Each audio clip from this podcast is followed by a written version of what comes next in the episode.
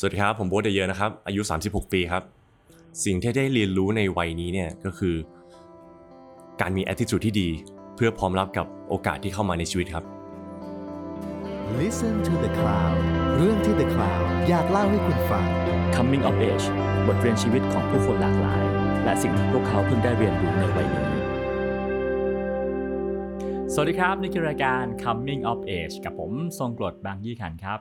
พอดแคสต์ของ The Cloud รายการนี้นะครับจะชวนผู้คนมาพูดคุยกันถึงจุดเปลี่ยนครั้งต่างๆ ในชีวิต แล้วก็สิ่งที่เขาได้เรียนรู้ในวัยต่างๆนะครับแล้วก็สามารถรับฟังกันได้ครับทาง Spotify นะครับ Apple Podcast แล้วก็ชมแบบมีภาพได้ทาง YouTube ครับอยากให้เราชวนใครมาพูดคุยกันก็คอมเมนต์บอกได้เลยครับแล้วก็แขกรับเชิญของเราในตอนนี้ครับผมเป็นศิลปินนะฮะที่อยู่ใช้ชีวิตศิลปินมายาวนานมากๆ แล้วก็ล่าสุดก็เพิ่งยุติการเป็นศิลปินนะครับไปสู่อาชีพใหม่ก็คือ นักลงเสียงแล้วก็นัก บ้านครับ คุณโบ๊ท The Yers สวัสดีครับสวัสดีครับสวัสดีครับพี่ก้องครับคนจะบอกว่าเป็นโบ๊ท The Yers ไม่ได้แล้ว จริง ๆ ยังเป็นได้อยู่จนถึงสิ้นปีครับอ่าก็คือเพราะว่าประกาศยุบวงแล้วแหละ แต่ว่ามี plan คอนเสิร์ตที่รับไว้แล้ว และคอนเสิร์ตสุดท้ายที่จะแยกย้ายอีกครัทีบหนึ่งน่าจะช่วงประมาณปลายปีครับผมครับ เดี๋ยวเรามาคุยกันเรื่อง The Years นะคได้รับว่าอนาคตจะเป็นอย่างไรต่อไปทีนี้ ตอนทำข้อมูลนะฮะอืมผมก็ได้ได้ข้อมูลละเอียดยิบมา ซึ่ครังบทราบว่าคุณบุญเส้นพยาบดครับช่วยทำมาให้ละเอียดยิบมากโดนมาครับๆทีนี้อะก็รู้สึกรู้สึกว่าเออในในในประวัติก็เห็นว่าหลายๆอย่างอือฮึทำร่วมกับภรรยา คิดว่าตอนแต่งงานใช้ชีวิตกับคุณบุญเส้น ทุกวันเนี้ยอ่าฮะภรรยามีบทบาทกับชีวิตโบ๊ทแค่ไหนครับ อุ้ยเขาเขาเหมือนเป็นอีกครึ่งหนึ่งของชีวิตเราถ้าไม่ถ้าไม่มีส่วนนี้มันแบบ ไม่สมบูรณ์แน่นอนอยู่ไม่ได้ ผมอยู่ไม่ได้แน่นอนตอนนี้ ก็คือตอนนี้ก็ใช้ชีวิตอยู่ด้วยกัน ทุกเรื่องไม่ว่าจะปรึกษาปัญหาสิ่งดีๆ หรือไม่ดีตอนนี้คือเขาแชร์ทุกอย่างอะไรเงี้ยอืมแล้วไม่ว่าเราจะทำอะไรแล้วเราจะคิดถึงเขาครับอืมเราจะเห็นพวกร็อกสตาร์ทั้งหลายแหละก็จะมีความแบบอืมเอิ่มศิลปินใช้ชีวิตชิลๆอ่าฮะด้วยความอิสระความหล่อ อะไรทำให้โบ๊ทรู้สึกว่าเฮ้ยอยากเลือกลงหลักปักฐานเลือกวุ้นเส้นนี่แหละเป็นภรรยาละอ๋อผ่านมาแล้วอะพี่ตอนช่วงวัยระห่ำความแบบ ที่เขานิยามว่าร็อกสตาร์ช่วงอะไรเงี้ยผ่านมาแล้ว แต่ว่าอาจจะไม่ได้แบบ ไม่ถึงกับว่าสุดโต่งเหมือนในหนังอะไรเงี้ยแต่ว่าก็ได้อัธรสครบถ้วน ก็มีเรื่องเล่าครบอะไรเงี้ยครับคิดว่าเพียงพอต่อการแบบเป็นเป็นอดีตของเราละ แล้วทีนี้บวกกับการที่ว่า ผมเจอเขาในช่วงเวลา อืมช่วงเวลานี้พอดีอะแล้วมันก็กำลังสุกงอมรู้สึกว่าอืมแต่งงานวัยนี้ช่วงประมาณนี้มันกำลังเหมาะสม อืม ด้วยกำลังของเราด้วยวัยของเรามันดูแบบมันใช่อะไรเงี้ยอืมก็คือผมไม่ค่อยซีเรียสเรื่องเรื่องอะไรมากมายแต่งเลยก็ได้อะไรเงี้ยอืมเพราะว่าใช้ชีวิตมันมันปกติมาก มันเหมือนเดิมมากครับๆก่อนแต่งกับหลังแต่งไม่แทบไม่เปลี่ยนเลยครับ อืมมคือเป็นการแต่งเพื่อความแบบ เพื่อคนอื่นด้วยซ้ำอะไรเงี้ยอืมว่าให้ความสบายใจของให้เกียรติเจ้าสาว ให้เกียรติบ้านเราอะไรเงี้ยเพราะว่าครับเราย้ายมาอยู่ด้วยกันแล้วนะอะไรเงี้ย อืมอืมอะนั่นเป็นเรื่องชีวิตคู่ใช่นะใช่ครับทีนี้ถัดสิ่งที่ตามมาจากชีวิตคู่ก็คือธุรกิจหนึ่ง ซึ่งผมว่ามันอ่าแปลกแล้วก็เซอร์ไพรส์ใช่มากๆคืออืมธุรกิจรับจัดบ้านใช่ครับถ้าฟังแบบนี้นะครับผู้ฟังอาจจะคิดว่าเอ๊ะคือทำจัดบ้านรกๆ ให้มันสะอาดขึ้นอ่าหรือเปล่าอ่า จริงๆ แล้วจัดบ้านนี่คือชื่อแบรนด์ของใช่โบทนะจัดบ้านทำกับคุณวุ้นเส้นเนี่ยคืออะไรฮะเริ่มจากคุณวุ้นเส้นเขาตอนแรกเขาเป็นแอร์แล้วสุขภาพร่างกายเขาไม่ดีเนี่ยอืมเขาเลยต้องออกจากการเป็นแอร์มาทำอะไรสักอย่างทีนี้เขาก็หาแรงบันดาลใจในการหางานใหม่ครับเขาไปเจอกับ รายการใน Netflix ที่ชื่อว่า Home Edit อืมเป็นการแบบไปจัดบ้านแล้วก็ออกแบบจัดระเบียบเอาของมาวางระบบให้ลูกค้าอะไรเงี้ยเขาครับรู้สึกว่าเขาชอบเขาเลยเริ่มเริ่มจากทำที่บ้านตัวเองก่อน บ้านผมก็มีการจัดระเบียบจากการที่รับแมวเข้ามาเลี้ยงด้วยอืมมันต้องปรับของเยอะมากอะไรเงี้ยครับรู้สึกว่าเขาทำได้ดีแล้วเพื่อนมาเที่ยวที่บ้านก็รู้สึกว่าเฮ้ยชอบกับการจัดระเบียบแบบนี้อืมเลยเพื่อนก็เลยชวนวุ้นให้แบบไปทำบ้านให้หน่อยอืมทีนี้ก็เริ่มไปทำปุ๊บรู้สึกว่า ชอบเพื่อนอีกคนมาก็ถูกใจก็เลยให้ไปทำอีกปากต่อปากไปเรื่อยครับๆเริ่มเป็นเพื่อนของเพื่อน เพื่อนของเพื่อนกลายเป็นลูกค้าจริงขึ้นมา ก็เลยประกาศออกไปว่าโอเค ตอนนี้เรารับแล้วแหละในนามของจัดบ้านอืมแล้วที่ว่าไปจัดบ้านเนี่ยไปทำอะไร ก็เราจะจัดระเบียบ organize ให้ครบวงจรครับ ทั้งบริการจัดระเบียบ แล้วก็จัดหาของมาวางระบบให้ลูกค้าตามสไตล์ที่ลูกค้าต้องการอะไรเงี้ยอืมเหมาะให้เหมาะกับการใช้ชีวิตของเขา เหมือนงานสไตลิสต์ มีความอย่างนั้นครับ ใช่คือไม่ใช่ไป renovate ทุบผนังอ่าเปิดช่องกำแพงใหม่ไม่ใช่อย่างนั้นใช่พี่ ไม่ใช่ว่าไปเข้าไปยกออกเคลียร์ทิ้งให้อะไรเงี้ยแบบว่าไม่ไม่ใช่แค่นั้นอ่าอืมแต่ว่าเป็นเหมือนว่าเอ่อทำความรู้จักเจ้าของบ้านว่าเขาเป็นอืมคนแบบไหนแล้วก็จัดใช่ครับหาเฟอร์นิเจอร์ตกแต่งสไตล์แบบนั้นใช่ใช่ใช่อ่าอืมแล้วกระบวนการสมมติถ้าพี่อยากใช้บริการอ่าพี่ต้องทำไงบ้างก็เราเข้ามาประเมินหน้างานกันก่อน พูดคุยวุ้นเส้นเขากับผมก็จะประเมินว่า ห้องนี้มีของเท่านี้อย่างนั้นอย่างนี้ บ้างที่เห็นของในบ้านว่า เออพี่มีของชิ้นนี้เยอะสมมุติว่าพี่มีของสีม่วงเยอะ ผมก็จะถามว่าเออพี่ชอบอันนี้เหรออืมบางทีเขาก็ลืมไปแล้วเหมือนกันว่าเฮ้ยจริง ๆ แล้วเขาก็ชอบอันนี้อืมเขาก็เจอ character ตัวตนที่เขาเคยลืมไว้กลับมาจากจากของรกๆในบ้านเขาอะไรเงี้ยอืมแล้วก็เอามาจัดให้เขาให้มันเป็นมุมที่พิเศษที่เขาแบบได้เห็นได้ใช้มันอะไรเงี้ยก็ไปทำกับไปทำ present วุ้นเส้นก็ส่งมาว่าอะคิดว่าจะเป็น present ประมาณนี้ประมาณนี้ถ้าชอบ หรือว่ามันต้องเพิ่มอะไรนิดหน่อยก็เดี๋ยวเราก็คุยยืดหยุ่นกันไปอะไรเงี้ย แล้วก็ถ้าตกลงก็เข้าไปจัดประมาณวันสองวันต่อเคสอะไรเงี้ยส่วนใหญ่จะเสร็จ ต้องหาเฟอร์นิเจอร์ใหม่อะไรใหม่ไหมฮะอยู่ที่การพูดคุยกันก่อนครับอ๋อเพราะบางทีแบบว่าลูกค้าบางท่านต้องการพื้นที่เก็บของที่มากขึ้นอะไรเงี้ยบางทีบอกว่า ผมอาจจะเป็นคนที่ไปติดชั้นวางให้เขาหรือว่าซื้อตู้มาประกอบให้อะไรเงี้ยก็ได้อืมอืมทีนี้เราก็จะเห็นสิ่งหนึ่งคือเอ่อบ้านที่ถ่ายออกสื่อหรือบ้านอ่าฮะถ่ายหนังสือ มันจะเรียบกริบมันจะดูเหมือนอ่าอยู่จริงยากแล้วก็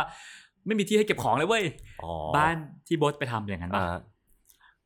ไม่ใช่เลยพี่มันเป็นแบบคนจริง ๆ มากเลยอะมของมันเยอะมาก แต่ว่ามันสนุกตรงที่ว่าก่อนจัดกับหลังจัดมันมันเห็นความต่างแล้วแบบผมจะรู้รู้สึกสะใจมากๆเวลาที่มันเสร็จแล้วแบเอบอเหมือนเป็นการชุบชีวิต ห้องห้องหนึ่งขึ้นมาอืมแล้วก็ได้ปรับอะไรบางอย่างในตัวลูกค้าด้วย บางทีอืมเขาปลุกจิตวิญญาณในการเป็นเป็นสิ่งที่เขาลืมไปแล้ว อย่างเช่น บอกว่าของที่เขาเคยลืม บางคนชอบของกีฬาเนี้ยเขาก็กลับมาใช้มันมากขึ้น เล่นมันมากขึ้น หรือว่าคุณแม่ที่บ้านของเพื่อนคนหนึ่งที่ไปจัดให้เขาครัก็บเห็นว่าห้องลูกสาวเขาเรียบร้อยอะไรเงี้ยเขาก็เลยอะปลุกความเป็นแม่บ้านขึ้นมา จัดระเบียบทั้งบ้านเอง หลังจากนั้นบ้านเขาก็เรียบร้อยทั้งบ้านโดยที่แบบแม่เขาเป็นคนทำแล้วเนี่ยเรารู้สึกดีมากที่แบบว่า สร้างสร้างอะไรอิมแพกให้กับ คนที่เราไปจัดให้อะไรเงี้ยครับอืมอะวุ้นเส้นเป็นคนทำออกแบบเนาะแล้วโบสทำอะไรครับ ผมเริ่มจากงานผู้ชายครับเป็นครับงานผมแบบใช้ช่าง ใช้แรงงานอะไรเงี้ยแบบ มันจะต้องมีการเคลื่อนย้ายของที่หนักอะไรเงี้ย ผมเนี่ยแหละ ชอบยกนู่นนี่นั่นอะไรเงี้ยตอนอยู่ตอนอยู่ในวงผมก็จะเป็นคนที่ใช้แรงเยอะที่สุดอืมยกของให้เพื่อนอะไรเงี้คยรับบ่อยอะไรเงี้ย แล้วก็งานช่างเจาะผนังประกอบตู้อะไรอย่างที่บอกก็คือแบบทำเองที่บ้านอยู่แล้วก็คือชอบอยู่แล้ว ก็เลยมีโอกาสทำตรงนี้ก็รู้สึกว่า enjoy กับมันมากขึ้น แล้วก็ขยายไปถึงเริ่มช่วยเขามากขึ้นจัดนู่นจัดนี่มากขึ้น ตอนนี้อะลามมาเป็นคนที่บริหารองค์กรละ เพราะมันต้องเป็นองค์กรจริงจังขึ้นมาครับอืมยกระดับจากเอ่อเรียกว่าคนใช้แรงงานกลายเป็นผู้บริหารแล้วอ่าส่วนถ้าใครอยากให้โบ๊ทไปช่วยยกตู้ที่บ้านติดต่อได้จัดบ้านยินดีครับนะฮะรวมทั้งเป็นเพื่อนพูดคุยแล้วก็ปรึกษาไอเดียในการใช้ชีวิตในห้องของคุณด้วยอืมอีกหนึ่งจุดเปลี่ยนที่เกิดขึ้นในช่วงหลังๆนี่นะฮะครับคือได้ค้นพบงานใหม่อือฮึที่บอกว่าสนใจตั้งแต่เด็กๆแล้วคือการลงเสียง ใช่ทำไมโบ๊ทถึงสนใจการลงเสียง จริง ๆ เด็ก ๆ เป็นเด็กชอบดูหนังหนังการ์ตูนหนังอืม action อยู่แล้ว แล้วแล้วมันต้องมีแน่นอนว่ามีการพากย์อืมพากย์เสียง ยุคนั้นพันธมิตรกำลังดังอะไรเงี้ยครับประมาณนั้นเลย ก็เป็นที่มาของการที่ผมเลือกเรียนคณะนิเทศศาสตร์ สาขาภาพยนตร์ในตอนนั้น เพราะว่าอยากจะไปอยากจะพากย์หนังอืมแต่ในคณะมันไม่มี อืม ผมไม่เคยรู้เรื่องนี้มาก่อนเลยก็เป็นเด็กก็เลยเข้าไปแล้วก็กลายเป็นว่า เล่นดนตรีซะเยอะกว่า อ่าอ่าแล้วแล้วอะ พันธมิตรก็จะมีอ่าเสียงหลายแบบเสียงใช่ตัวตลกอืมเสียงพระเอกหล่อเสียงหล่ออ่าอะไรเงี้ยนะฮะอ่าโบสชอบเสียงแนวไหน แน่นอนว่าตัวเอกอยู่แล้วแหละอ่าแต่ว่ามันมันเป็นการเอาไปใช้เป็นมุกมุกในวงในแก๊งมากกว่า สมมติว่าจะแบบเล่นอะไรกันแบบมุกใช้เสียงภาคเนี้ยครับผมใช้บ่อย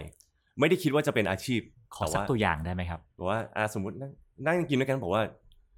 แก้วเนี้ยฉันหมดแก้ว ก็เพื่อนนายเลยนะแบบอะไรเงี้ยแบบเล่นเล่นๆกันแบบอ่าอยู่ดีๆก็ซีเรียสกับบทบาทขึ้นมาเล่นๆอะไรเงี้ยอืมครับจนวันหนึ่งมันมีโอกาสได้ได้ลองภาคจริงจังอืมต้องลองต้องบอกก่อนว่ามันมีภาคหนังก่อน ก่อนที่จะไปสู่ภาคโฆษณาครับผมภาคหนังมันมีโอกาสเกิดขึ้นตรงที่ว่านั่งอยู่ในร้านนั่งดื่มกับเพื่อนๆเนี่ยแหละแล้วโต๊ะข้างๆเขาเป็นพี่คนหนึ่งที่อยู่กับอ่า กระบวนการทำหนังอะฮะครับเขาเป็นคนหาคนไปทำไปภาคอะไรอืมอยู่แล้ว เขาได้ยินผมคุยกันแล้วไอ้เล่นมุกแบบเนี้ยแหละ แบบฉันจะขยี้นายถ้านายพี่หมดแก้วแบบนี่นั่นเล่นเล่นกันอยู่อย่างเงี้ยเขาก็เลยหันมาเฮ้ยน้อง ไปภาคหนังให้พี่ไหมอะไรเงี้ยแต่เขาไม่รู้นี่คือโบสเดอะเยอเขาน่าจะรู้ด้วยอ่าเขาน่าจะรู้ด้วย แต่ว่าตอนนั้นเดี๋ยวเยอะมันเพิ่งเริ่มต้นนะครับ มันก็เด็กน้อยก็ไม่ได้มีอิทธิพลอะไรมากมายอืมก็เลยให้ไปครับผม ได้ลองภาคโอกาสหนึ่งเรื่องคือ เป็นหนังเกาหลี ชื่อว่า always โอ้ เป็นหนังที่โซจิซบเล่นเป็นนักมวยใต้ดินน่ะต่อสู้ครับแล้วผมได้มีโอกาสได้พากย์เป็นตัวร้าย นักมวยตัวร้ายอืมมันออกมาแป๊บเดียวแหละ แต่ผมก็เฮ้ยสนุกมากเลยอะประโยคมันมีแค่พูดประมาณว่าแบบฉันเคยโดนไอ้หมอนี่ต่อยซะน่วมเลย แต่นั่นก็ชาติที่แล้ว อะไรประมาณเนี้ย feel feel ที่เราเล่นกับเพื่อนอยู่แล้วอะเออความฟินอืมของการได้พากย์หนังคืออะไร มันลึกๆส่วนหนึ่งไม่รู้อะไรในตัวมันบอกว่า เราน่าจะทำได้อ่ามันจะชอบมีคนพูดให้กำลังใจว่าทำสิ่งที่คุณชอบทำทำสิ่งที่คุณคิดว่าเป็น passion นู่นนี่นั่นอะไรเงี้ยอืมแล้วตอนนั้นเราแบบเฮ้ยนอกจากดนตรีแล้วมันก็นึกไม่ออกอะ มันมีอันนี้อันเดียวที่นึกออก เออก็เลยน่าจะเป็นเรื่องการใช้เสียงเรื่องพากย์นี่แหละ ก็เลยนั่นแหละ ยุคแรกเป็นพากย์หนังยุคแรกตเป็อนนนี้เป็นลงเสียง spot ใช่ครับอ่าเป็นพากย์เสียงโฆษณาซึ่งเอ๊ะเราอาจจะนึกไม่ออกว่าพากย์เสียงอืม spot อะไรกันบ้าง พอจำสคริปต์อะไรได้บ้างไหมฮะมีหลากหลายมากครับ อันที่คนน่าจะคุ้นเคยกันสุดน่าจะเป็นตัวไหน เอ่ออย่างพวกรถยนต์อืมอะล่าสุดก็มีอย่างแบบ New Nissan Kicks e-Power ใหม่ มาพร้อม e-pedal step อะไรพวกเนี้ย อันนี้ผมไปอัดมามหรือไม่ก็จะเป็นโทนบางโทนที่อย่างเอ่อขายของหน่อยอืมอะไรเงี้ยแบบโปรโมชั่นหน่อยก็แบบ อย่าง Line Man Only แบบลดทันที 80 บาท พร้อมส่วนลดนู่นนี่อะไรเงี้ยแบบอืม โทนหลาย ๆ โทนมันเกิดขึ้นเองโดยที่แบบ มันไม่มีการสอนไม่มีการไม่มีในคลาสเรียนรู้มาก่อนอะไรเงี้ย เริ่มจากหน้างานล้วนอืมๆผมก็จะมีโทนในในในในความเป็นตัวเองหนึ่งโทนก็คือเสียงปกติ ครับ เสียงปกติอาจคือจะเสียงแบบนี้ใช่ครับ อาจจะเป็นการขายคอนโด หรือว่าอืมอะไรที่มันสบายหน่อย cool นิดนึงอะไรเงี้ยได้อืมเริ่มจากตรงนั้นแล้วต่อยอดไปเรื่อยๆจากจากโทนนี้ไปโทนดุดันหรือว่าสนุกครับ friend friendly feel good อะไรเงี้ยอืมอืมแล้วงานลงเสียงเนี่ยมันต่างจากงานเพลงยังไงบ้าง ต่างตรงที่ว่าอันนี้เป็นผมล้วนๆเลย ตัวผมเองเป็นที่ตั้ง ผมชอบ ผมไม่ชอบอืมผมจะ present งานชิ้นนี้ให้ลูกค้ายังไงมันเป็นเป็นเป็นผมเลยอะแต่งานวงมันคือ อะมันมีเพื่อนร่วมวงด้วย อือืมมเราคอนโทรลไม่ได้ขนาดนั้น อีกอย่างคือเวลาปะทะกับลูกค้าจริงๆ ผมก็เป็นคนปะทะเองอะไรเงี้ยอืมในเรื่องของอารมณ์และความกดดันอะไรเงี้ยอืมลูกค้าบอกให้แก้แล้วก็แก้ใช่ครับ บางทีมันก็มีตึงเหมือนกันนะบอกอืมเฮ้ยไม่พออีกเหรอหรือว่าแบบเฮ้ยยังไม่ใช่เราว่าดีแล้วนะอะไรเงี้ยมันมันมีอยู่แล้วในวงการโฆษณาอืมผู้พี่น่าจะเข้าใจเข้าใจครับอืมอ่านั่นเป็น 2 อาชีพล่าสุดของใช่โบ๊ทเนอะทีนี้ถ้าเราย้อนกลับไปทำความรู้จักโบ๊ทเดอะเยอตั้งแต่ในวัยเด็กครับเติบโตไปกับครอบครัวแบบไหนฮะกลางมากปกติแบบกลางๆ แล้วก็ได้รับสิ่งที่เรียกว่าอิสระเยอะเยอะกว่าคนปกติหน่อยอย่างเงี้ยอืมเพราะว่าที่บ้าน ผมเหมือนเป็นลูกหลงที่เกิดมาหลังท้ายพี่เกือบสิบปีอะไรเงี้ยครับอืมเหมือนกับว่าบ้านช่องห้องหับเลยมันพอดีหมดละเราเกิดมาทีหลังช้าขนาดนี้มันแบบที่ทางของเรา มันมันมันไม่มีอะอืมเราต้องไปแบบว่าแชร์แชร์ตลอดเวลาทีนี้แบบ เหมือนเป็นเด็กที่โหยหาอิสระ ในแง่หนึ่งความรักอืมมันจะน่าจะมากขึ้นด้วยไหมมากกว่าทุกคนไหมความรักก็ได้รับปกติครับปกติอืมผมคิดว่า โอเคไม่ได้บกพร่องอะไร อืมอืม แต่ว่าอะไม่อืมค่อยมีที่ทางเราใช่อยู่คนในบ้านกลายเป็นว่าโหยหาอิสระมันเลยนำพาไปสู่ความเป็นแบบเด็กขบวนนิดบทขบวนนิดนึงอะไรเงี้ยอืมก็เขาไปซ้ายเราจะไม่ไปเราขอไปขวาเพราะว่ามันแบบมันไม่อยากไปเบียดอะไรกับเขาอะมันก็เหมือนเป็นปมตั้งแต่เด็กว่า ทุกอย่างต้องแชร์ลิงแล้วเราก็ไม่อยากแชร์เราอยากมีที่มีทางมีเวของตัวเองอะไรเงี้ยอืมก็ได้อิสระมากขึ้น แน่นอนมันนำพาไปหาเพื่อนต่างๆ มากมาย หลากหลายรูปแบบอะไรครัเงี้บยอืมอืมประสบการณ์ด้านเพื่อนจะจะเยอะ จะเยอะมากอืมเพราะว่าป็นพิศษพี่ก็ห่างจากเราสิบปี อาจจะคุยกันไม่ค่อยรู้เรื่องเท่าเพื่อน เรียกว่าเป็นศัตรูตอนเด็กเลยก็ว่าได้มมันห่างกันเยอะแล้วมันแกล้งกันแล้วแบบการต่อสู้มันห่างชั้นกันเกินไปอะเออเป็นการแบบโดนอัดข้างเดียวอะไรเงี้ยอะอืมแต่ว่าก็เป็นการเสริมสร้างความแข็งแกร่งแบบลูกผู้ชายแล้วกันอืมเออยุคนั้นครับผมครับผมอ่านั่นก็คือชีวิตชีวิตในวัยเด็กเนาะใช่แล้วอืมเอ่อจุดเปลี่ยนครั้งแรกในชีวิตคือการอืม ได้รู้จักรู้จักดนตรีใช่ครับ ตอนไหนนะฮะ ก็พอมีเพื่อนหลากหลาย ตั้งแต่เด็กปุ๊บลามไปถึงตอนมัธยมม.ต้นประมาณอายุสิบห้าอะไรเงี้ยครับมีโอกาสได้รู้จักกับดนตรีต่างประเทศจากคุณอู The Yers นักร้องนำผมนี่เองอ๋อเป็นเพื่อนกันมาก่อน บังเอิญได้นั่งข้างกันตอนตอนมัธยมมสามประมาณมสามที่บดินทร์สองที่บดินทร์สองใช่ครับครับ นั่งด้วยกัน แล้วก็เขาเป็นคนที่มี input ด้านนี้สูงอยู่แล้ว เราก็ได้ ได้เห็นว่าเขาฟังอะไรแล้วก็มีอะไรมานำเสนอเราเยอะเยอะมากเลยตอนนั้นอย่างแบบ วงแรกๆที่เขาแนะนำมาอย่าง Incubus ตอนนั้นอืมอ่าเขานั่งเคาะโต๊ะอยู่ข้างๆผมก็เฮ้ยเพลงนี้กรุ๊ปนี้เท่มากเลยอะเพลงอะไรอะไรเงี้ยเออมันตี Incubus อยู่เพลง Favorite Thing เนี่ยอืมอะนี่ก็เป็นหนึ่งในจุดที่ทำให้ผมชอบดนตรีแล้วก็ศึกษาดนตรีต่างประเทศ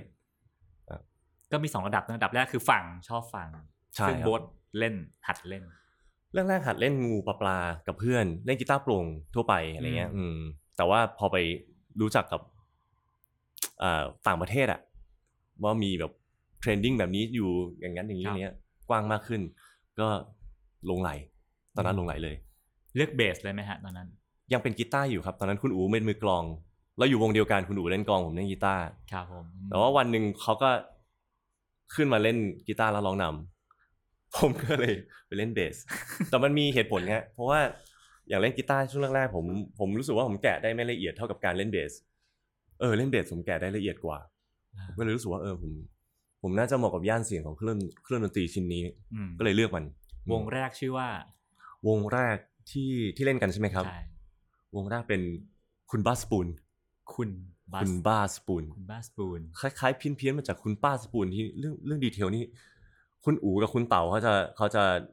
เข้าใจมากกว่าครับฮะอ่าแล้วพอรวมวงแล้วมีการผลักดันวงเช่นไปแข่งตามเวทีต่าง ๆ อะไรอย่างนี้ไหมมีคุณอูทำแต่ว่าตอนนั้นผมไม่ได้อยู่ในโปรเจกต์นะเอออ้าวเออเออมันจะมีช่วงที่แบบ ถ้าถ้าถ้าถ้าประกวดไปนะ แต่ถ้าแบบทำวง Hot วง Hot Wave อะไรเงี้ยเออเราก็ไม่ได้ไปเราไม่ได้ทำนะอะไรเงี้ยอ้าวทำไมอะฮะตอนนั้นผมไม่ได้ซีเรียสขนาดนั้นอ๋อแค่อยากเล่นเฉยๆอ่า ใช่ครับแค่อยากประกวดดนตรีที่โรงเรียนนั่นคือแบบว่า number one เป้าหมายของผม แค่นั้นเลยเอาได้ไหมได้เล่นเล่นที่ดนตรีแล้วต้องถึง number one ของโรงเรียนไหมไม่ไม่ใช่เป็นที่อันดับหนึ่งแต่ว่าเป็นแบบแค่ได้ขึ้นไปยืนแล้วก็อ่าอ่ามีคนมาดูแค่นั้นพอแล้ว ใช่ ก็คือเล่นดนตรีแอคสาวนั่นเองอ่าที่เขาฮิตพูดกันเออครัตอนนั้นอืมอืมอะนั่นคือชีวิตดนตรีในช่วงแรกของ ของของโบ๊ทใช่เนอะครับ แล้วก็อะระหว่างนั้นก็ไปเรียนอ่านิเทศใช่ไหมฮะใช่ครับ แล้วก็ได้ทำงานพิเศษเห็นว่าไปขายน้ำด้วย มีมีครับ ช่วงหนึ่งถ้าใครไปเดินจะรู้จักหัวมุมตามซอยต่างๆ มันจะมีร้านที่ขายเป็นซุ้มขายน้ำขวดน้ำไอติมอะไรเงี้ยเขาจะเอาวัยรุ่นพาร์ทไทม์มาวนๆใช้กัน ซึ่งแก๊งเพื่อนผมทำอยู่เขาชวนผมไปทำผมก็เออเฮ้ยไปทำแล้ว เออสนุกดีว่ะยุคนั้นผมได้มีโอกาสรู้จักกับอ่าน้องไอ้พระแพงอืมพระแพง AF ครับเออมันก็ทำอยู่ แต่ว่ามันขายมันขายถ้าจำไม่ผิดมันจะขายเสื้อผ้าหรือยังไงนี่แหละ อยู่ในโครงการเดียวกันทำให้เราสนิทกันช่วงนั้นครับเอออืมช่วงพาร์ทไทม์สนุกดีครับอืมแล้วแล้วการทำงานพาร์ทไทม์สมัยเรียนเนาะมันได้อะไรบ้างฮะก็แน่นอนว่าได้รายได้ละหนึ่งอืมสองคือได้เพื่อนผมผมชอบเพื่อนที่หลากหลายมามาตลอดอืมเออจะเป็นคนแบบไม่เคยขัดเพื่อนเลยอะอืมอืมครับอะทีนี้ชีวิตเห็นว่าพอเรียนจบมามีโอกาสได้เป็นเซลล์ขายคอนโดด้วย ใช่ แล้วซึ่งซึ่งแปลกมากระหว่างเรียนเนี่ยคือแบบตั้งระหว่างเรียนตั้งใจเล่นดนตรี อืม แต่ว่าจบมาก็คือแบบด้วยความที่ผมต้องเป็นผู้นำครอบครัวค่อนข้างเร็วกับสภาวะครอบครัวนะฮะก็เลยบอกว่าต้องทำงานอะดี๋วะเลย เกิดอะไรขึ้นฮะก็มีพี่อ่า ๆอีกมากมายนะครับ ก็มีว่าอะมีมีคุณพ่อแยกย้ายจากครอบครัวไปด้วยอืม อย่างเงี้ยทีนี้เหลือคุณแม่นี่เพราะผมก็แบบ พี่ก็มีครอบครัวอาจจะต้องเลี้ยงลูกเลี้ยงอะไรเงี้ยอ่าอย่างเงี้ยเราก็อ่าบทบาทนี้ผมรับเอง ก็เลยทำงานเลย ด้วยการที่เป็นทั้งเซลล์คอนโดมิเนียม แล้วก็ตอนกลางคืนมีเป็นบาร์เทนเดอร์ด้วย โอ้โหอ่า ช่วงนั้นแข็งแรงลุยลุยก็กลับมาที่เรื่องเรื่องเรื่องเพื่อนเยอะเรื่องคนรู้จักเยอะฮะครับทุกอย่างคือ connection หมดเลยที่แบบอืมคนนี้เปิดร้านก็ผมไปช่วยหรือว่าคนนั้นรู้จักกันแนะนำให้อะไรเงี้ยครับอืมอืมกับกับเด็กหนุ่ม ซึ่งซึ่งเอ่อหลายๆคนก็พยายามสร้างเนื้อสร้างตัวเนอะเก็บเงินซื้อของที่เราอยากได้ แต่กับโบ๊ทคืออมเก็บเงินเพื่อเพื่อเลี้ยงที่บ้าน อ่า มันมันรู้สึกอะไรไหมใช่ว่าเฮ้ยแหมแทนจะได้ทำงานก็หนักอืมแทนที่เงินเราจะได้อยู่ที่เราอืมต้องเอาไปดูแลที่บ้าน โอ้มันก็ตอนเด็กๆก็มีคิดก็มีคิดครับ ก็จะแบบงงๆว่าเฮ้ยต้องตอนนี้เลยเหรอยังไม่ยังไม่พร้อมเลยอะไรเงี้ยอืม แต่ว่าแป๊บเดียวครับสูดหายใจแป๊บเดียวแล้วก็ลุยปุ๊บมันก็เข้าใจได้เลยว่าทำไมถึงต้องทำเพราะว่าพอเราได้เงินมาตัวนี้มา ให้แม่หรือว่าทำสิ่งที่ที่มันคิดว่ามีประโยชน์สำหรับตัวผมอะเออ มันตระหนักได้เองอืมว่ามันแบบเนี่ยถูกต้องแล้วแหละอืม รักแม่ไหมอ๋อ แน่นอนสิพี่อืมคือจะเห็นว่าบางทีลูกผู้ชาย ลูกลูกชายยิ่งเป็นแบบอ่ารักอิสระใช่ไหมฮะเป็นอ่าร็อกสตาร์รู้สึกว่าเอ้ยอ่าดูเหมือนจะจะเป็นคนที่ไม่ได้สนิทกับแม่ แต่ของโบ๊ทนี่ถือว่าสนิทกับแม่รักแม่ อ๋อ แต่ว่าไม่ได้เป็นแบบว่าเดินไปเดินไปบอกรักอะไรอย่างเงี้ยอืมอ่อนๆอะไรไม่ไม่ใช่แน่นอน เป็นแบบแข็งแข็งๆอยู่แล้วสไตล์ผู้ชายอะไรเงี้ยอืมแต่ว่าเราเราไม่เคยขาดตกบกพร่องเรื่องการดูแลเรื่องนี้อะไรเงี้ย นี่เป็นความหนึ่งในความภาคภูมิใจเล็ก ๆ ของผมอืมทำมาตลอดจนถึงตัวนี้ก็ยังก็ยังคงดูแลต่อไปอืมอืม แบบแมนๆนะแบบเป็นแมนๆนะแบบเป็นแมนไม่ใช่แบบวันแม่มีพวงมาลัยไปให้อะไรอย่างเงี้อะไรยเงี้ยแบบอาจจะอาจจะอ่อนไปหน่อยสำหรับผมคือผมทำไม่เก่งเอออืมอ่านั่นนั่นก็เป็นช่วงหนึ่งทีนี้แล้วกลับมาสู่วงการดนตรีได้ยังคไงรับ ตอนนั้นทำงานอยู่แน่นอนว่า งานผมเล่นที่คนที่เล่นดนตรีมาตลอด แล้วก็ไปทำเป็นเซลล์ขายคอนโด เนี่ย มันมันมันงงงงขัดแย้งในตัวเองอยู่ตลอดเวลาอยู่แล้วล่ะครับ เช้าวันนั้นตอนประมาณสักเจ็ดแปดโมงไงอือูม อูได้เยอะอีกแล้ว ซึ่งวันนั้นอู๋ทำอะไรอยู่ทำงานอะไรอยู่ น่าจะตั้งวง The Years แล้วก็เป็นแบ็กอัพให้กับวงกรุงเทพมาราธอนอยู่ช่วงนั้นเออมันโทรมาตอนเช้า ผมนั่งกินข้าวเซ็งๆอยู่มันก็บอกว่าเฮ้ยโบทอ่ามาเล่นให้ The Year หน่อยทำวงกันจริงจังส่ง small room ภาพที่เห็นตอนนั้นคือแบบผมโทรศัพท์อยู่แล้วผมก็ปวดกระดุมปวดกระดุมบอก เอาเดย ผมตอบตกลง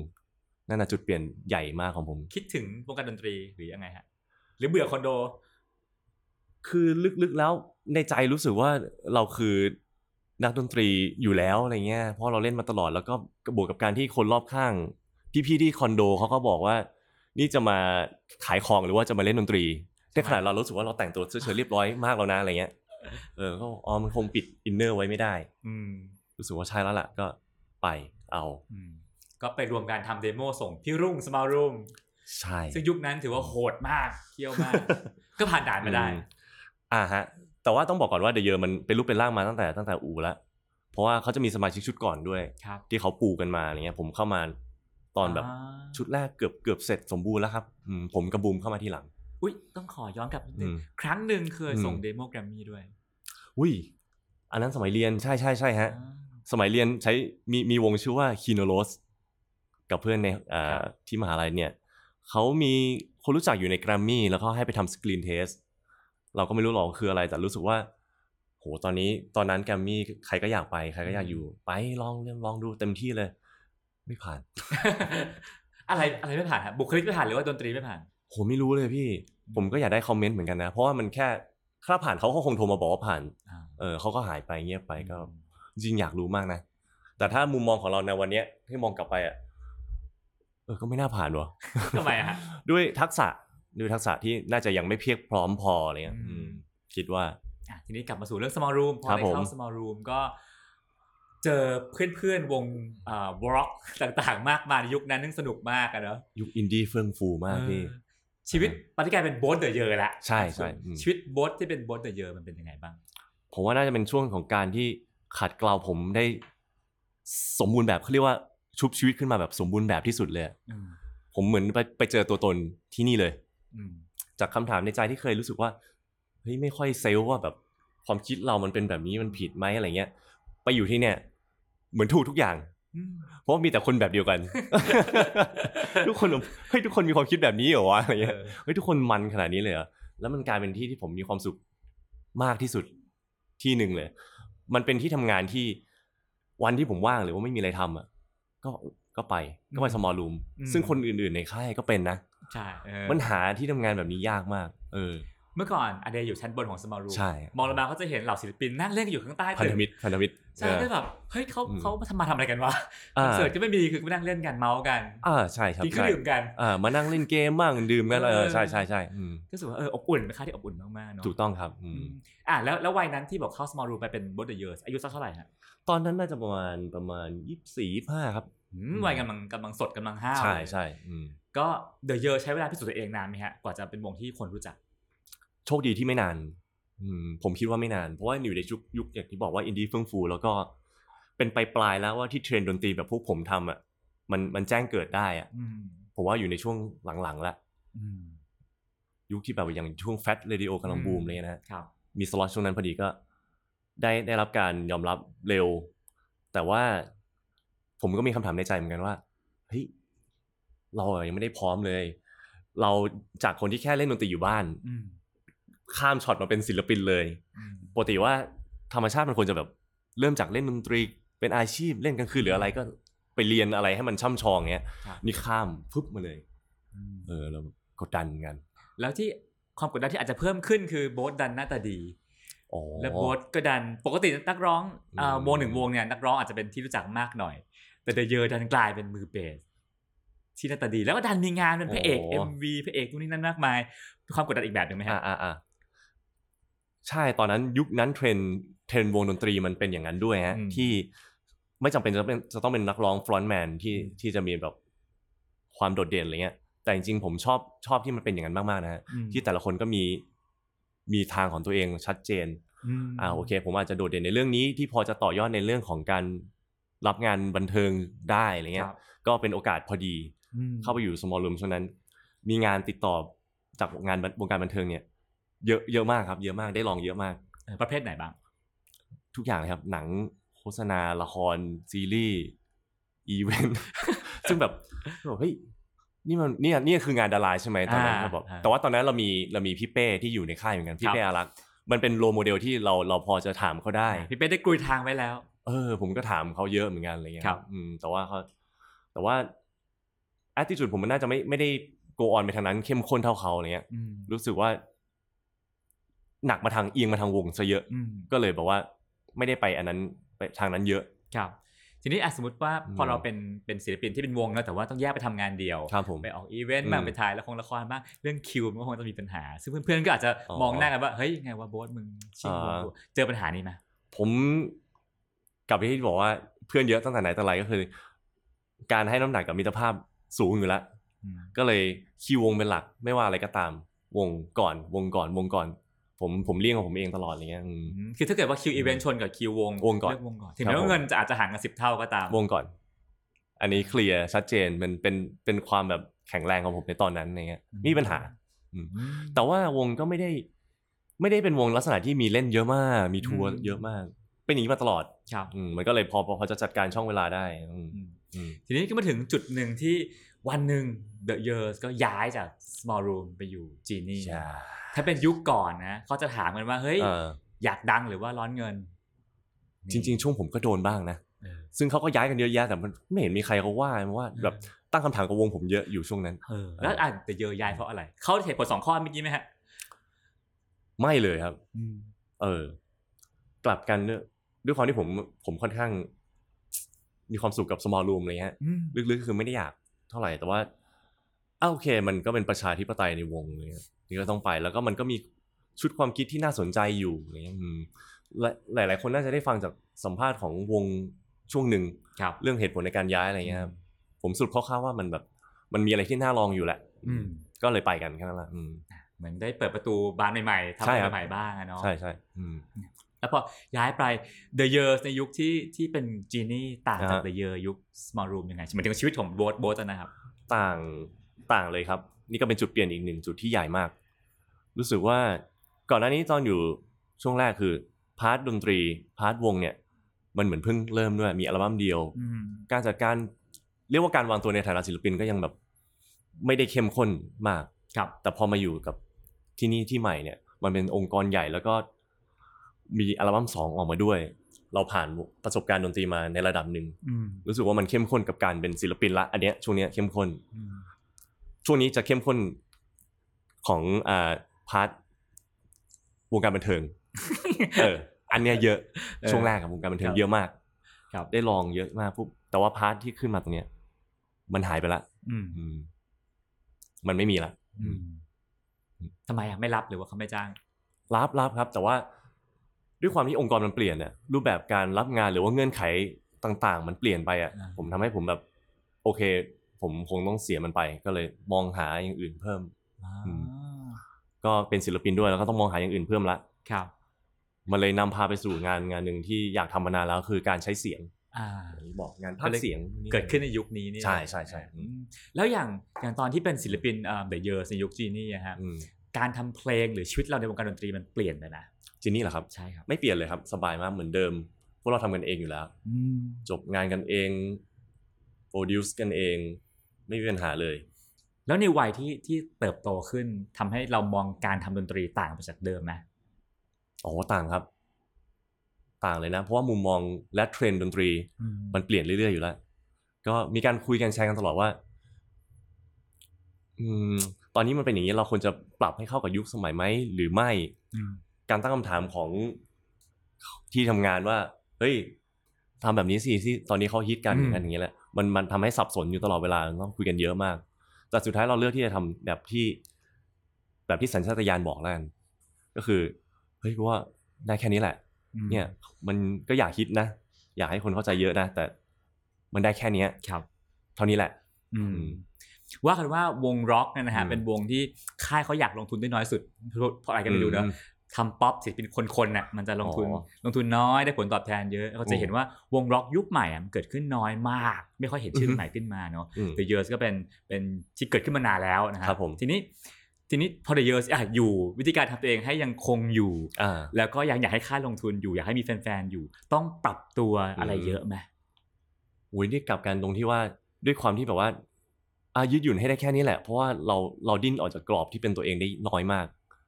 อาจจะเป็นจุดยืนที่ทำให้อยู่ได้ทุกวันนี้ที่ยังมีแฟนเพลงเหนียวแน่น แล้วก็มีคนเข้าใจเราแบบชัดมันชัดอะมันเป็นของที่ชัด แต่ว่าขายได้ไหมหรือ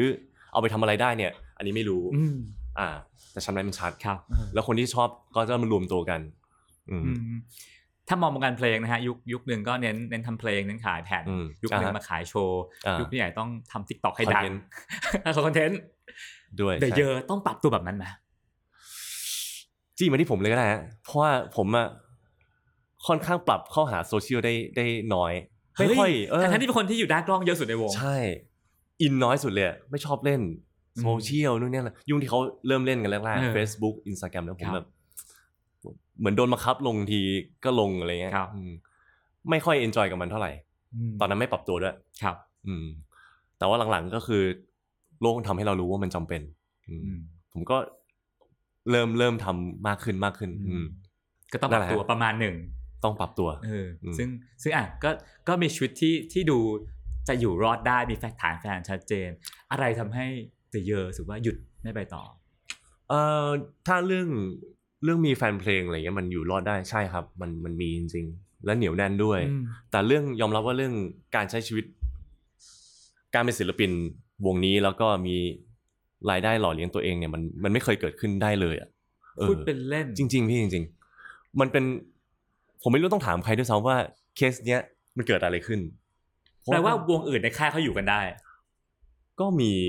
อะก็มีวงที่ success วงที่แมสอย่างนั้นเขาจะใช้คำว่าวงวงดังก็อยู่นู่นนี่นั่น ซึ่งรายได้จะมาจากทัวร์เป็นส่วนใหญ่ใช่เล่นตามร้านใช่ครับนะฮะผมไม่รู้ว่าตัวเองมันคือฟังก์ชันอะไร เคยพูดพูดไว้หลายรายการละวงผมอะแต่สุดท้ายก็แบบ ยังไม่รู้ว่าคำตอบมันคืออะไรนะเพราะว่าวงผมแบบเฮ้ยทำไมเรามันมันไม่เคยอยู่ได้เลยวะเออ อ่า น่าจะเป็นหนึ่งในเหตุผลมากกว่าที่แบบว่า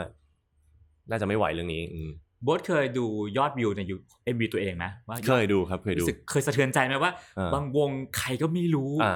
ยอดแม่งเยอะชิบหายเลยอ่าทำไมวงเราแม่งแค่นี้วะอ๋อ ก็เคยมีช่วงหนึ่งที่ที่งงเพราะว่าทุกคนจะให้ความสำคัญกับยอดวิว ซึ่งแบบผมลึกๆผมรู้สึกว่า จริงเปล่าเรื่องนี้มันแบบยอดวิวมันเชื่อได้จริงหรือเปล่าอะไรเงี้ยผมไม่ค่อยอินเท่าไหร่ จนแบบหลังๆวงผมอะมันมีบางเพลงที่มันก็เยอะนะ ก็ถือว่าเยอะแล้วนะ ก็เอาไปเทียบกับวงที่ที่เขามีงานเยอะหรือว่าอะไรเงี้ยอ่าอ้าวเราก็น้อยเหมือนเดิมตกลงผมไม่เชื่อแล้วผมไม่เชื่อแล้วเอออืมไม่ไม่ค่อยเกี่ยว อืมอืม แล้วอยากทำให้แบบมีเพลงดังเพลงฮิตเพลงมหาชนที่ทุกผับต้องร้อง อย่างนั้นไหมมันเป็นโจทย์ที่แบบ ถ้าโยนเข้ามาแล้วทำไม่ทำไม่ได้ครับ มันแบบ ถึงอยากทำก็ทำไม่ได้ไม่เข้าใจอืมเพราะว่าเราทำได้แต่แบบแบบนี้ของเราอะไรเลยอืมอืมเราคุยกันมาแล้วว่าเฮ้ยเรามาทำเพลงฮิตกันไหมออกมาก็เหมือนเดิมแล้วก็เป็น The Years เหมือนเดิมอะไรเงี้ย อ่าตัวตัวจุดนี้เราเข้าใจดี อืม มันก็เลยมาถึงจุดที่เดอะเยอก็เป็นจุดที่เรียกว่ากลับไม่ได้ไปไม่ถึงจะยังไงกันต่อไปดีพี่พูดอย่างนั้นได้ไหม ใช่พี่งงเหมือนกัน เอาจริง ๆ ผมก็ไม่ได้อยากเลิกนะ ผมก็ยังอยากเล่นอยู่ แต่ว่าเคารพการตัดสินใจของทุกคนเหมือนกันว่า เออ ทุกคนก็มีอะไรต้องทำคือวงนี้ชอบโหวตกันเหรอครับ ต้องโหวตครับต้องโหวตต้องโหวตอืมต้องมีเออไม่งั้นมัน วันวันที่เพื่อนๆรวมตัวเรียกกันมาโหวตอืมเขาบอกกันว่าอะไรอะวันนั้น ผมว่าทุกคนน่าจะมีปัญหาส่วนตัวอยู่แล้วด้วย แล้วก็ความจำเป็นในการจะต้อง move on อะ ทุกคนทนกันมาประมาณหนึ่งละอืมแต่สุดท้ายก็ก็มาว่าเฮ้ยถ้างานชีวิตเราจะดำเนินต่อได้ก็ต้องอาจจะอืมทำเพลงวงต่ออาจจะอาจจะไม่ใช่ ใช่ครับวันนั้นยกมือกันผลออกมาเป็นยังไงฮะจำได้ไหมแต่ละคนมีเหตุผลที่จะต้องไปอยู่แล้วอืมอืมโบทเป็นเสียงเดียวที่ยังอยู่ ผมยังไม่มีเหตุผลนั้นเฉยๆอืมในตอนนั้นอืมสุดท้ายก็เลือกที่จะอ่าใช้คำว่ายุบวง แล้วแต่ว่ามันมองเห็นแล้วมันเข้าใจว่าทำไมมันถึงต้องเป็นแบบนี้ เราเห็นเห็นทั้งปัญหาเห็นทั้งความเป็นจริงอะไรเงี้ยเออรู้แล้วว่ามันมันต้องอย่างนี้แหละอืมอืมขอย้อนกลับไปคุยเรื่องชีวิตในวงการบันเทิงครัสบมัยหนุ่มๆอีกสักโอ้รอบหนึ่งนะฮะ ยุคนั้นโบ๊ททำอะไรหลาย ๆ อย่างเนาะใช่มีอะไรสใช่นุกๆในชีวิตช่วงนั้นบ้าง เรียกว่าได้ลองเยอะดีกว่าพอมาลองลองเยอะ ๆ เนี่ย มันเป็นโอกาสที่เข้ามาวิ่งเข้ามาในตอนนั้น แต่ว่าความที่ attitude ผมตอนนั้นน่ะ มันส่งผลมาถึงตอนนี้เลยนะฮะอืม attitude ตอนนั้นคือ ด้วยความที่คิดว่าสิ่งที่ต้องการทำที่สุดคือดนตรีอืมและสิ่งที่อื่นเข้ามาเป็นเรื่องแบบทำไปงั้นอืมหรือว่าไม่ได้ใส่ใจกับมันอะไรเงี้ย ซึ่งโอกาสดีๆที่เข้ามามันกลายเป็นว่าเราไปปุ้ยี่ปุ้ยำมันอ่ารู้สึกมองกลับไปแล้วเสียดายครับอืมเหมือนเหมือนเช่น อาจจะถ้าเราอืม acting ดีกว่านี้ตั้งใจกว่านี้อะไรอย่างนั้นปะแค่ตั้งใจก็พอ แค่เปิดใจอะแค่ตอนนั้นอะรู้สึกอ๋อว่า ให้เรามาทำอะไรตอนบทมาอย่างนี้ รู้สึกว่า เออ ไม่ชอบเลยอะก็ทำอย่างนั้นงั้นแล้วกัน แล้วมันแบบกลายเป็นว่าออกมาเราเนี่ยแหละที่ดูเด๋อดูไม่ดีอะไรเงี้ยมอย่างที่เราตอนแรกเรากลัวว่ามันจะดูไม่ดี เพราะเราไปคิดอย่างนั้นมันถึงได้ดูไม่ดีแต่ตอนนั้นอะอ่ามันจะมีช่วงหนึ่งที่แบบ แล้วก็ การถ่ายละครอะไรเงี้ยมันใช้หลายคิวทีมงานเยอะมากเลยครับถ้าเราไม่ตั้งใจมันมันก็ไม่ผ่านฉากนั้น ผมมีช่วงหนึ่งที่ตระหนักได้ก็คือ เห็นทีมงานช่างภาพช่างไฟเขารอฉากเราฉากเดียวอะไรเงี้ย ไม่ผ่านสักทีแล้วเรารู้สึกว่าอะโอเค ไม่ได้แล้วเราต้องเราต้องเปลี่ยนวิธีคิดละเราเราลองแบบเปิดใจแล้วก็ทำกับมันดีๆ ให้มันแบบ อย่างที่คนอื่นเขาทำกันอะไรเงี้ยอืมกลายเป็นว่าเฮ้ยชอบดีขึ้นอืมแล้วมันก็ผ่านหลายเรื่องโฟล์เป็นการทำให้คนอื่นด้วย แล้วเราก็ได้ปลดล็อกของเราเป็นแบบอืมเวลาจะทำอะไร เปิดใจก่อนด้วย attitude ที่ดี อืมคือเมื่อก่อนผมจะปิดก่อนแหละอืมอืมถ้าคิดว่ามันแบบดูไม่ใช่เราก็ ก็เลี่ยงแล้วก็แย่อะไรเงี้ยครับ แล้ววงการบันเทิงแบบแสงไฟนะอืมสอนอะไรโบ๊ทบ้างทำให้โอ้ตอนนี้ จริงๆถ้าไม่กลัวอะไรแล้วครับเมื่อก่อนมันจะกลัวอะกลัวนู่นกลัวนี่กลัวดูไม่ดีกลัวกล้องกลัวผิดที่ผิดทางกลัวกลัวกลัวกลัวไปหมดอืมอ้าวพอผ่านมาทั้งหมดแล้วแบบ แล้วต่อไปต้องกลัวอะไรอะไรเงี้ยอืมผมมันไปใช้กับบนเวทีได้ด้วย ที่แบบอ้าวเวทีเล็กเวทีใหญ่ ก็เจอหมดละอืม แล้วต่อไปต้องเจอกลัวเวทีไหนอะไรเงี้ยเวทีต่างประเทศก็ไปมาแล้วอืมอะไรเงี้ยรู้สึกว่าดีมันสอนให้เราแบบ ยิ่งกลัวน้อย เรายิ่งคิดได้เร็วตัดสินใจได้เร็วอืมและไอ้ attitude เดิมๆที่เคยลบๆทั้งหลายเนี่ย มันหายไปพี่อืมอืมอะแล้วเป็นกับงานดนตรีบ้างนะฮะ งานดนตรีสอนอะไรโบ๊ทเยอะๆบ้าง ความอดทนทำให้เรารู้เลยว่า ผมมันและเพื่อนในวงเนี่ย มีความอดทนสูงมาก แฟนๆอาจจะนึกไม่ออกว่านักดนตรีต้องอดทนอะไรวะ ใช่ครับมันดูภายนอกมันดูดีมาก เอออ่าก็ไม่ว่าไปที่ไหนราคาสังคมที่เขาให้มามันสูงอะเขาก็จะให้เกียรติเราแบบเฮ้ยพี่วงนี้วงนั้นอะไรเงี้ยอ่าแต่ว่าคอร์สที่เราแบกอยู่ คอร์สชีวิตที่เราแบกอยู่ โอเคมาต่างคนต่างต้องรับผิดชอบ ก็คือทุกคนต้องมีงานอื่นๆรองรับเพื่อให้เลี้ยงตัวเอง แล้วก็มีชีวิตอยู่บนเวทีแล้วทำงานต่อไป ก็เพื่อแฟนเพลงที่เขาส่ง สายตาอันนั้นขึ้นมานั่นแหละเขามองเราเป็นไอดอลเป็นฮีโร่อะไรเงี้ย พี่ผมเล่นดนตรีเพราะผมเลยนะเพราะพี่เลยนะ ผมซื้อเบสรุ่นนี้เพราะพี่เลยนะไอเนี้ยแหละ ที่เราทำทั้งหมดเนี่ย เพื่อเขาเพื่อให้เราอยู่บนนี้ได้ ยังอยู่บนเวทีได้อะไรเงี้ยเออซึ่งซึ่งสิ่งที่โบ๊ทพูดที่ผ่านๆมาคือว่า อยากขึ้นไปบนเวทีเพื่อเพื่อส่งพลังให้แฟนๆใช่ครับแต่กับ กับการเป็นเดอะเยอเองมันอยู่ด้วยตัวเองไม่ได้ ยากทุกคนยาจึงต้องไปหางานอื่นอืๆมทำเพื่อให้ยังรักษาคเพื่วามอให้เป็ยันงอยู่เดอะเยอได้ใช่นี่คือความยากของการเป็นเดอะเยอใช่ครับอืมโอ้อืมเอผอมว่าสิ่งนี่เป็นเรื่องเดียวที่วงไม่เคยคุยกันแต่ว่าทุกคนรับรู้จุดเดียวกันแน่นอน ถ้าพี่เรียกคนอื่นมาสัมภาษณ์รายคนอะผมว่ามันพูดเรื่องเนี้ยอ่าแฟนเพลงมีความหมายกับโบ๊ทมาก มาก เพราะว่าแฟนเพลงวงผมเขาเขาเหนียวแน่นกับพวกผมจริงๆเขาดีกับพวกผมอืมเวลาไปเล่นที่ไหนหรือว่าอะไรเงี้ยมองไปมัน มันเห็นเลยแหละว่า คนกลุ่มเนี้ยเออเฮ้ยใช่ว่ะแฟนเพลงเราอะเอออืมอ่านั่นคือสิ่งที่อ่าวงการดนตรีมอบให้กับโบ๊ทเดอะเยอนะฮะใช่แล้วงานลงเสียงล่ะงานลงเสียงสอนอะไรโบ๊ทเดอะเยอบ้างงานลงเสียงนี่จริงๆแล้ว ผมไม่กล้าบอกเลยว่าตัวเองเป็นระดับแบบ professional สุดๆ ฉันเป็นรุ่นใหญ่อะไรเงี้ยอืมเพราะว่าเราเองก็ทำมาได้สักระยะหนึ่งครับเพิ่งเพิ่งจะกว้างขึ้นในอืมเรื่องของ scope งานอะไรเงี้ย แต่ว่าผมอะ ขอบคุณงานนี้มาก ขอบคุณจริง ๆ ที่เขาเหมือนเขาเหมือนเป็นสายพานส่งอาหารหล่อเลี้ยงชีวิตผม แล้วก็เป็นงานที่ผมดันชอบอีกอืมก็เป็นคำถามเดิมที่ว่าเคยถามตัวเองในตอนเด็ก ถ้าไม่เล่นดนตรีแล้วชอบอะไรอืมมันมีอันเนี้ย อีกอันนี้หลุดไปไกลเลยอืมคืออยากเป็นแบบ action พวกแบบ เป็นนักสู้อะอ่าเด็กๆอยากเป็นนักสู้ แต่อันเนี้ยมันไกลตัวละอันเนี้ยอืมใกล้เคียงที่สุดคือการครับงานใช้ลงเสียงอืมอืมอะ นั่นนั่นเป็นเรื่องงานอืมลงเสียงนะทีนี้กลับมาชีวิตโบ๊ทในวัยสามสิบหกครับปีวัยนี้เป็นยังไงบ้างฮะอย่างที่คุยไปก็คือ นั่นแหละไม่ไม่รู้สึกว่ากลัวอะไรละอืมถ้าไม่มีอะไรให้กลัวละแล้วก็อืมความอดทนที่เคยมีมาเนี่ย มันเยอะขึ้น เยอะขึ้นไปอีกอืมอืมให้อภัยก็ง่ายขึ้นอืมวัยนี้มันต่างจากวัยสักยี่ห้ายี่หกยังไง ตอนนั้นห่วงอันแน่นอนว่า ห่วงลุกห่วงความคิดคนอื่นอืมไม่ทำอะไรสักอย่างเพราะว่ากลัว พวกเรื่องพวกเนี้ยอืม